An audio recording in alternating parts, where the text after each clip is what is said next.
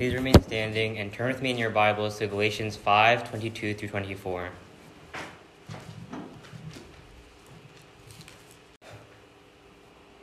But the fruit of the Spirit is love, joy, peace, forbearance, kindness, goodness, faithfulness, gentleness, and self control. Against such things there is no law. Those who belong to Christ Jesus have crucified the flesh with its passions and desires. That is the word of the Lord. Holy Spirit, uh, we invite you to just meet us where we are this morning. Would you fill this place and would you speak to our hearts, Lord? In Jesus' name we pray. Amen. Go ahead and take seats.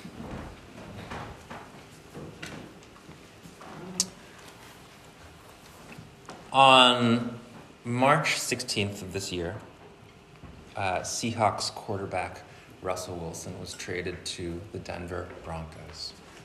Russell Wilson, who became Seattle's hometown hero, leading the Seahawks to two Super Bowls and one victory, traded just like that. And when we heard the news, Amanda and I, we were shocked. Not because we're huge Russell Wilson fans, although I'm sure he's a cool guy. Uh, not because we care deeply about the Seahawks, uh, we don't really, uh, and not because we're invested in professional football, because we're not at all. Uh, but we were appalled by the system that is professional sports. We were, we were kind of rubbed the wrong way by the business of it all. You know, the fact that there's a multi billion dollar enterprise called the NFL in which people, players, are, are essentially, know, they're treated as these racehorses and, and reduced to mere numbers. Stats and figures exchanged in commerce for the benefit of franchises. And all this kind of rubs us the wrong way. Now, I, I know he was probably excited to go to Denver. He recently agreed to a $245 million extension but I mean, that's another thing. Goodness gracious, $245 million. You know, at this point in our lives, having just brought a brand new human into the world, we're well acquainted with the financial challenges of our healthcare system. And, and we're, we're seeing just how easily medical costs can make anyone bankrupt. Meanwhile, billions of dollars get pushed around for guys to play a game in order to appease the masses. And when a player has done his part for the franchise, for our hometown, you gotta admit there's an eerie, quasi nationalistic vibe there. And then we trade. We just let them go like that. People reduced to numbers, personal worth, decided based on performance. Higher performance, more wins equal higher worth and value, feed more money. Poorer performance, less wins makes you expendable. All for business and profit, franchise image and success, and for the fans hometown pride. And this is why no one ever talks to me about sports. But the crazy thing is, isn't this just kind of a, a publicized, televised microcosm of our world? Like, is our society any different? Many of us are in school. We're in the education system right now. I mean, what's the leading causes of, of stress and anxiety outside of you know the rat race of keeping up with social circles and trends? It's likely grades. You know, the numbers and figures attached to your academic performance.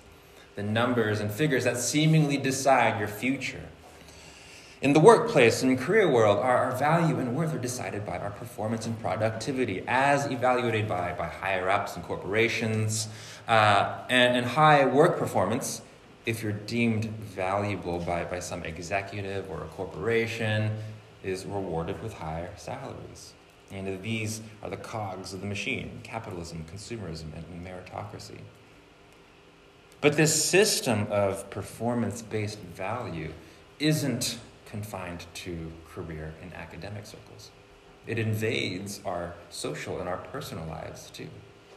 Thanks to social media, comparing our social performance has never been any easier. And it has never been more damaging.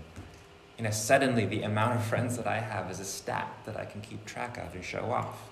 Suddenly my influence is measurable. Open the floodgates for the demons of comparison to come rushing in. Our lives suddenly publicized in the way sports and celebrity lives are. Maybe, maybe this is what we thought we always wanted. You know, just choose your platform. YouTube, Instagram, TikTok, Facebook for those over 35 years old. Suddenly, our social lives reduce us to numbers and figures. You know, our, our value and worth are seemingly measurable again. Which leads us to the big question of today How do you measure success? And how do we measure how much we're killing it at life right now? What is the metric for success? In other words, how do we measure the fruitfulness of our lives? Is it grades? Is it salary? Is it house or houses owned? Is it our relationship status? Is it the type of car we drive? In my house, it's only pre 2010 Hondas. I hope that's not the metric for success. Is it comfort or ease of living? Is it the number of kids you have? Is it the number of vacations you take or the amount of photos of those vacations that you take? You know, is it the number of friends, the number of followers, the number of likes? High scores, how far you are along in the American dream, whatever that is these days. And are these accurate metrics? Are they true? Is this real fruit? Does, does striving for these metrics actually lead us to a life of lasting love, joy, hope, and peace? You know, what is, essentially, what is our vision of success? Of a life well lived? And does it line up with Jesus' vision of a life well lived? Which is truer, the world's vision or God's vision? Hope you still have your Bibles. Turn with me to Matthew chapter 7. Matthew chapter 7, we'll be reading from verse 15.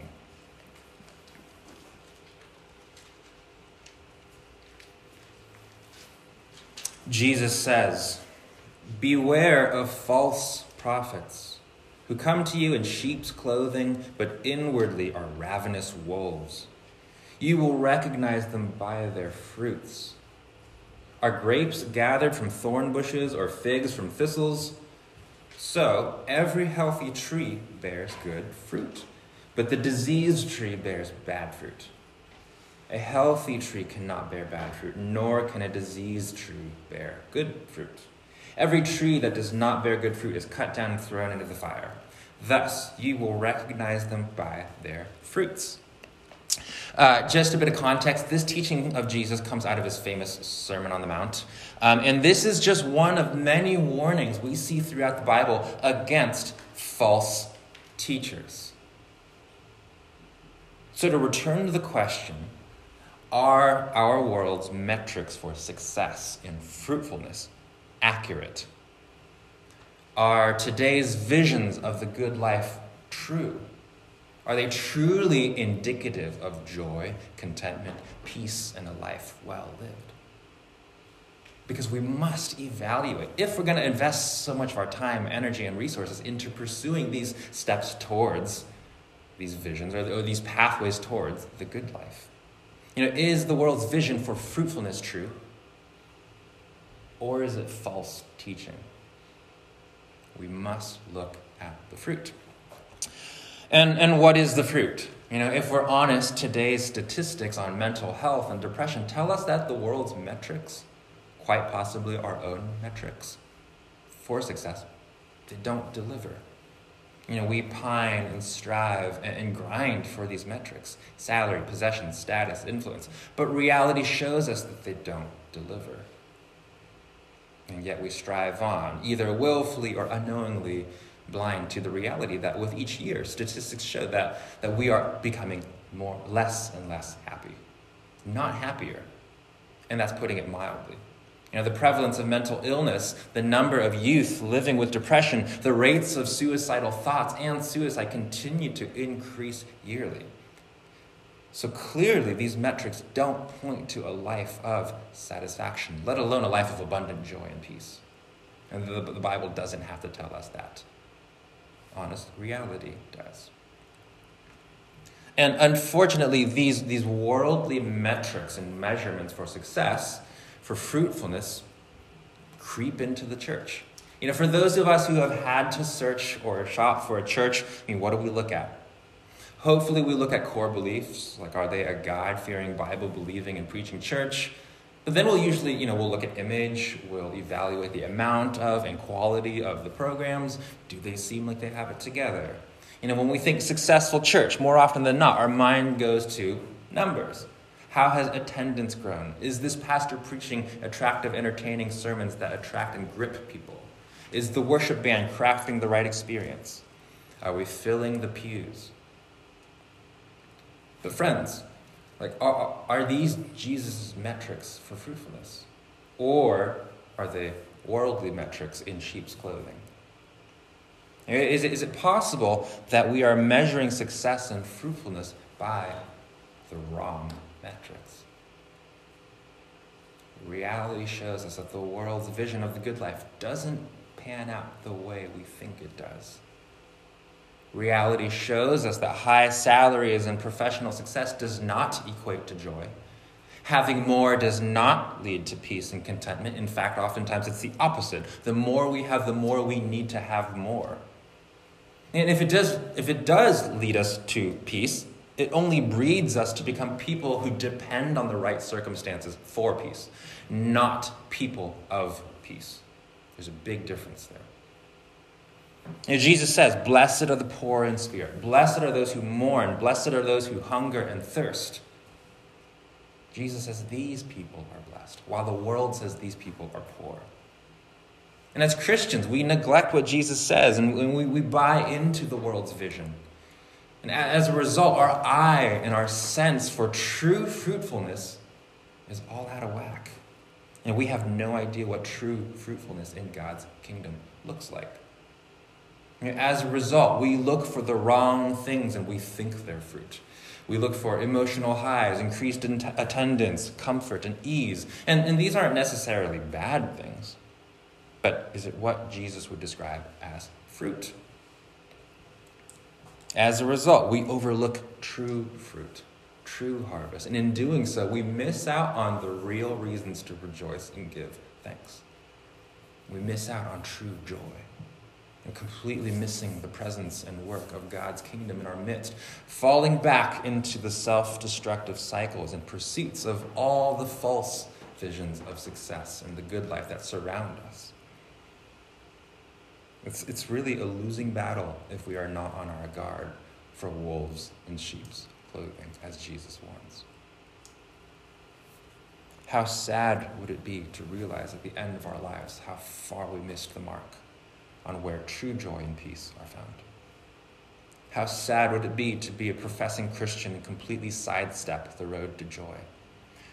To miss out on all the potential realization and celebration of God's love, His provision, His blessing, His presence, and His work in and around you. And so, how, how do we not miss the mark? Turn with me back to Galatians chapter 5.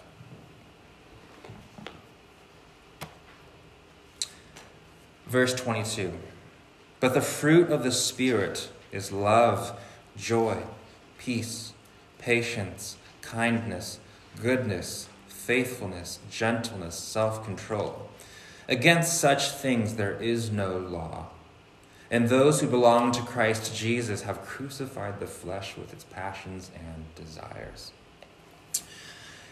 A while back, I was, uh, I was taking out a friend of mine to celebrate his 21st birthday. Um, if you're curious, we went wine tasting. Clearly, I know how to party. Um, but as we were celebrating a milestone, you know, enjoying fine wine and conversation, um, I, I posed some sort of big questions. Now you have two reasons not to invite me to your birthday party. Um, but I, I always like to ask questions like, what were the highlights and the lowlights of the past year for you? Uh, what were the big lessons of last year? And then looking forward, you know, what are your goals, hopes, and dreams for this year? And my friend, you know, being the, the fresh faced 21 year old that he now was, looked forward to seemingly endless possibilities, new experiences, seizing new opportunities, trying this and that, getting out there, accomplishing this, visiting that place, launching that project. And I was like, that's awesome, man. And life is full of wonderful and beautiful opportunities. And it seemed like he had his list down. But then I asked this question I was like, what kind of I mean, these things are great. You know, it sounds like you have a lot to look forward to. But what kind of man do you want to become? What kind of man do you want to become? Dead silence. And then a few moments later, he looks me right in the eye and he says, That's a good question. And to this day, I'm still waiting for his answer. Um, you know, it seems, seems like a simple question, but as it turns out, it's a tricky one for our generation. What kind of person do we want to become? It's tricky because it's a question that our culture doesn't really train us to answer. Usually, when we talk about goals, hopes, and dreams, they usually come in the form of measurable benchmarks. I want to buy a house. I want to visit this destination. I want a new job. I want to accomplish this in my career. I want to make six figures. I want to hit the gym and get solid abs. I want to find a boyfriend or a girlfriend. I want to be married. I want to fulfill this dream. I want to do this and do that, preferably by the time I'm X years old. Now, our culture has bred us for doing. You know, our worth and our value have become dependent on what we do. Our goals, hopes, and aspirations all have to do with doing. We're caught up in the doing. And this is why we're less equipped to answer questions about being. The world's value system primes and trains us to seek results and products, accomplishments and tangible benchmarks.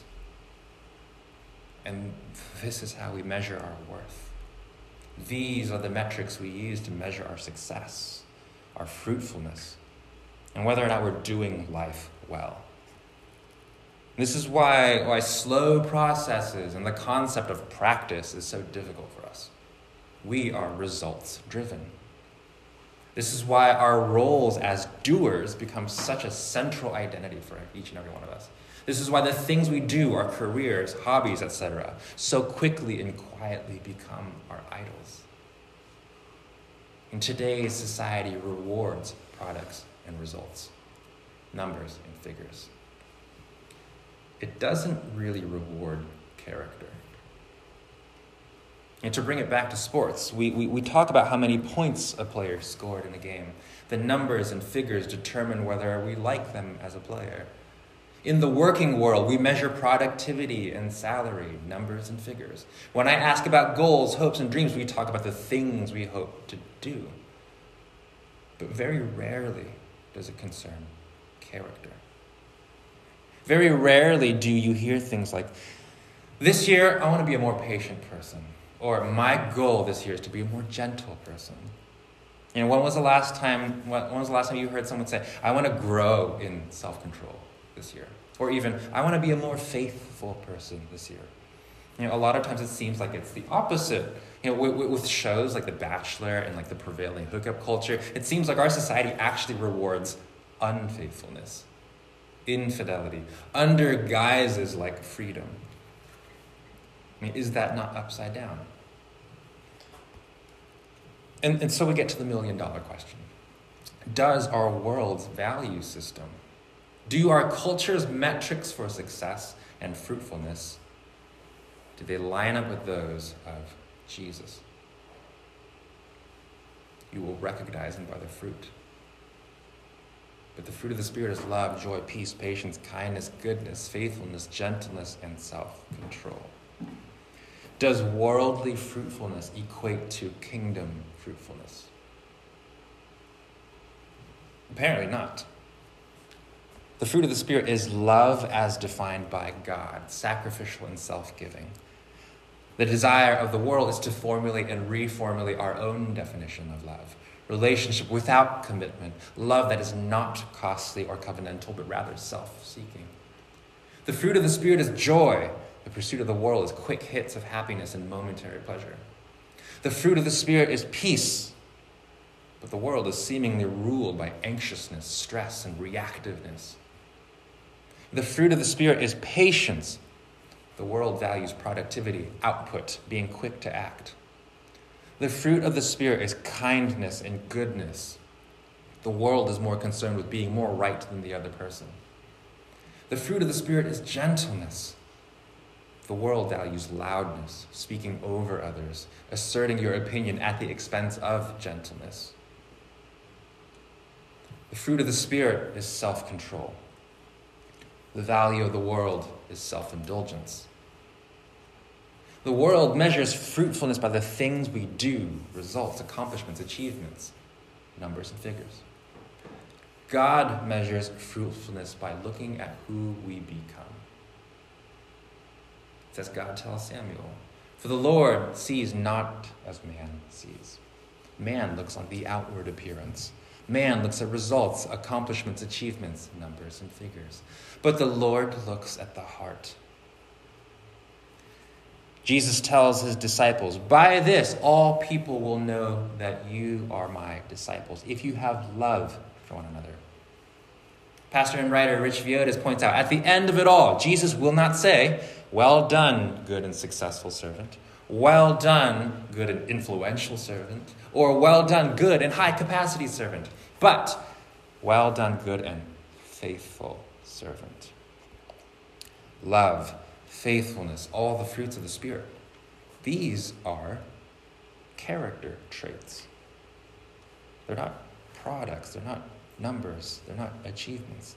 These are character traits. God is after our character formation. This is fruitfulness. So, to sum up, we know that the world's value system, the world's metrics for fruitfulness, success, status, material wealth are not indicative of joy, peace, and a life well lived. We know that the world's metrics do not line up with God's metrics. God is after our heart. Fruitfulness in God's eyes is deep personal heart and character transformation. And so the question that remains is this Is God's idea of fruitfulness then if the world's isn't, is God's idea then indicative of joy, peace, and a life well lived? Do God's metrics for fruitfulness equate to the best life? Is God's vision for the good life really true? Jesus claims that it is. He says in John 10, I came that they may have life and have it abundantly. Sit on that for a second. I came that they may have life and have it abundantly. Jesus says he comes not to ruin our lives, not to rain on our parade or to take away our fun. He says he comes to give us life, and he means life to the full. Meaning, our best life is found not in worldly riches, status, or being able to live the way we think we want to. It's simply found in Him. Our best life comes out of simply abiding in Him, being with Him and remaining in Him. And from a life of abiding in Him, a life of walking in step with Jesus. From that life, we reap love, joy, peace, patience, kindness, goodness, faithfulness, gentleness, and self control. What if these fruits were in fact truly indicators of a life lived to the fullest? a life lived well. For example, let's, let's take the fruit of the Spirit that's less attractive by today's standards patience. Which would be more desirable? Having everything you want on demand now, now, now, and yet still feeling discontent? Or simply having patience, which is the truer road to joy and peace? Or how about another unattractive one self control? Who is freer? The person ruled by the passions of their heart who needs to give in to every urge and whim? Or the person who has the self control to simply say no to the desires of the flesh? Culture says that freedom is being able to do whatever you feel. But being ruled by feelings, emotions, and urges sounds an awful lot like slavery. Isn't truer freedom not needing to indulge every desire? Which person leads the more joyful life then? Who has more joy and peace? The person who must react angrily to every setback, every Instagram post, or the unfairness of life, or, or, respond aggressively to every opposing viewpoint or attack? Or is it the person who can choose gentleness and kindness instead of angry reactiveness? Who has more joy and peace? The one whose worth is dependent on the fleeting approval of others? or the one who is secure in the self giving, sacrificial, never ending love of God? Who has more joy and peace? The one who must constantly vie for identity and worth, or the one who chooses to remain faithful to a loving God who has been faithful since the beginning and is always faithful? My friends, could it be that Jesus' vision of the good life is actually the truest? Could it possibly be the only true, accurate vision of a life well lived? A life full to the brim with love, joy, hope, and peace. Again, Jesus says, I came that you may have life and have it abundantly. Given the fact that he gave his life on the cross to secure our lives in Him, I trust Him. Given the fact that our world's value system doesn't deliver, that it is full of broken promises, I trust Jesus and His promises. Given the fact that we can experience this fruit and the life that it gives, why not trust Jesus? Now, our final question. Maybe, maybe your life up until this point, or at least recently, has you feeling like you don't measure up. You don't measure up to the world's standards of success and fruitfulness. Maybe you feel like a failure because, because you aren't measuring up to the world's constantly changing value system. You aren't achieving the results numbers and figures that the world around you tells you to chase. Perhaps, according to the world's standards, you are not killing it right now. But what if? What if, in God's eyes, real fruit is either just around the corner or it's being formed right now? What if you're actually bearing true fruit? What if, the, what, if, what if the fruit of the Spirit is being born in you right now? What if the season that you're in is actually a season of fruitfulness, a season of harvest, even if by the world's standards it doesn't look that way? What if, as you endure and press on through the disappointment, the frustration, the setbacks, and the injustices of this life, you're actually growing in patience and faithfulness? What if, as you choose to battle temptation and sin while the world tells you to just give in, you're actually becoming a beast in self control? What if, as you choose to not flip off that driver who just cut you off, as you choose to not respond with a witty comeback to that stranger on Insta or your uncle who supports the other political party, by choosing to be slow to speak and quick to listen, what if you're growing not only in patience and self control, but also gentleness and kindness?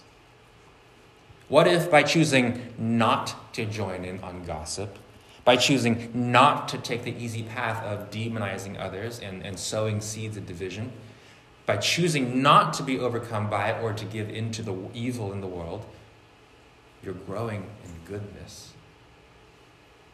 And what if by choosing to love when it's hard, by choosing to remain in committed friendships and relationships, by choosing to be self giving rather than self seeking, you are growing in love. And what if, as, as the values of the world that are so deeply embedded in our minds become uprooted and replaced with God's value system, God's metrics for fruitfulness. Joy and peace take the place of jadedness and bitterness. Is that not a greater reason to rejoice? Like, what if, what if you're in a season of harvest right now? What if true fruitfulness is happening inside you right now? Why not celebrate that? Why not give thanks for the real work of Christ in you? As we, as we wrap up our season's teaching series, I want us to reflect. As you endure the slow seasons of stagnancy, the difficult seasons of dryness, the complicated seasons of doubt, or the painful seasons of suffering, what is God forming in you? What has He been working inside of you? How has He been shaping your character? Is the season of stagnancy or doubt you're in confronting you with the fact that, that you need to step out in faithfulness and love? Is the dry season you're in cultivating patience? Is the season of suffering you're in leading you to grow in endurance, all the while leading you to long more and more for Jesus? All of the seasons we go through, if we sow seeds in God, there will be fruit. And now we know what real fruit looks like. And so, moving forward, how do we step into this reality? How do we participate in, in turning our value system around? Or how do we uproot the world's value system in our minds and replace it with God's? And how do we participate in our transformation? It doesn't, it doesn't always end up like this, but today's application and practice can be summed up in four P's. If you're taking notes, write this down. Pray, pay attention, participate, and praise. And then there's an unofficial add on party. I'll explain. Uh, first, pray. You know, sin has our minds wired to latch onto and to pursue the wrong value system, the wrong pathways to joy, dead ends. Pray that God would do the work of rewiring our minds and our hearts, and that He would reorient our value system. Eject the value system of the world and replace it with God's. This is the truest vision of the good life. Second, pay attention. And this is linked with the first. One of the first wise things my counselor told me in, our, in one of our first meetings was that prayer can be boiled down to simply paying attention. Yes, it is talking to God. Yes, it is praise. Yes, it is thanksgiving. Yes, it is petitioning, making requests. But it's also listening. Henri Nouwen writes Something very deep and mysterious very holy and sacred, is taking place in our lives right where we are. That's right now. And the more attentive we become, the more we will begin to see and hear it. Uh, most of you who've been to our house know that we are not gardeners. No green thumbs here. Um, our yard is a mess. We have no idea what grows in or lurks in our backyard. Uh, but a couple years ago, my dad was over. We were in the backyard, and he was like, Hey, you know you have plums growing over there? And I was like, What? No, definitely didn't see that. And I, I, didn't realize the fruit we had simply because I wasn't paying attention. You know, it was there all along. I just didn't see it. You know, too often, our, our, our way of praying is like cooking with a slow cooker or an instant pot. You know, we set it and forget it. We pray to God, we make our requests, but then we go on living our own lives. Never paying attention to how He chooses to answer our prayers. I mean, no wonder we miss so much. So pray and then pay attention. Wait but also watch for God's hand. This is why spending time in Scripture, getting to know God, is so important. And we need to know how He works. We need to learn His love language. Otherwise, we'll miss the way He works. We'll miss the way He loves. And we'll think He's absent when all along we've just been missing it. Pay attention and realize that God is working good in you. Third, participate. God is the one who changes our hearts. He waters and grows the seeds that then bring forth fruit. But we still have to sow the seeds. We still have to participate with Him. God changes our hearts, but He doesn't force us. And He definitely doesn't change us in a way that lets us sit passively on standby while He does all the work. That would result in zero character transformation. And it would also be a violation of our free will pray, pay attention, and participate. Can't really blame God for not changing us if we choose not to participate. And then, fourth, praise. And this is where party comes in. Celebrate. You know, the, the, the other day, our daughter doubled her birth weight, which, relatively speaking, is very little. She went from weighing one pound to weighing two pounds, which is still tiny. But for her, that's huge. And, and we celebrated. And for, for every little milestone, if she like takes a bottle in her mouth for the first time, we're celebrating. And we, we, we bring donuts for the nurses, we'll go out for ice cream. And, and as our daughter grows, she will grow up in a house that celebrates every victory, big or small. Because for one, the world is just too full of sorrow and tragedy. But two, there's just also a lot of joy in between. Why not celebrate that? Celebrate God's work in you, whether you feel like it's a small victory or a big win. Celebrate. Maybe you didn't get angry at your coworker. Celebrate. Maybe you attempted to share the gospel with someone and they just flat out rejected you. Celebrate. Praise and give thanks for the fact that Christ is at work in you.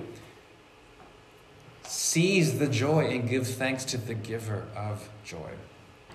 A recurring theme we've been seeing is that what we choose to do in this season dictates the kind of people we become in the next season. And so, if you're in a season of fruitfulness right now, celebrate, praise, give thanks, and practice remembrance. It is the remembrance of God's hand, of his presence and work, and of his love that will then give you the strength to endure when seasons of dryness or suffering come. And they will come. Remember. We, like the Israelites of old, are a forgetful people. And our forgetfulness gets us into trouble and we lose sight of God. So we must practice remembrance. Remembrance doesn't just happen. Pray, pay attention, participate, and praise. And of course, party. Life in Jesus is life to the full. We only need to receive it. And ultimately, when it comes down to it, that is the beauty of God's value system. Unlike the world's, it isn't based on merit. It isn't based on performance or achievement. It isn't based on status. God's value system is simply based on grace. It's not something that we earn. And so the beautiful truth is that we only need to surrender to Him and, and receive it from Him like children.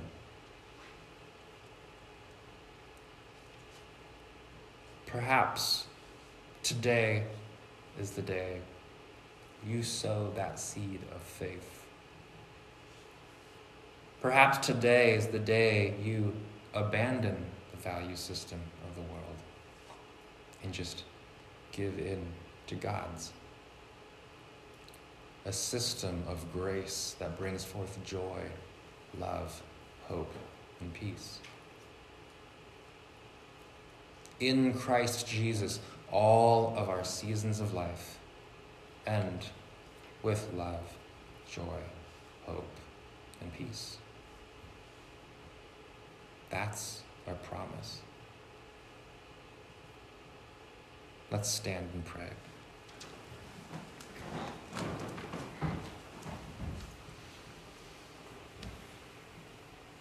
God, we thank you for, for challenging our value system. We thank you for, for, for teaching us this morning and beginning to reorient our hearts and our minds, Lord. We thank you that in your kingdom, God, your value system is not one of merit or performance or achievement or numbers and figures, but it's just a value system dependent on your grace, Lord, and on your work in us.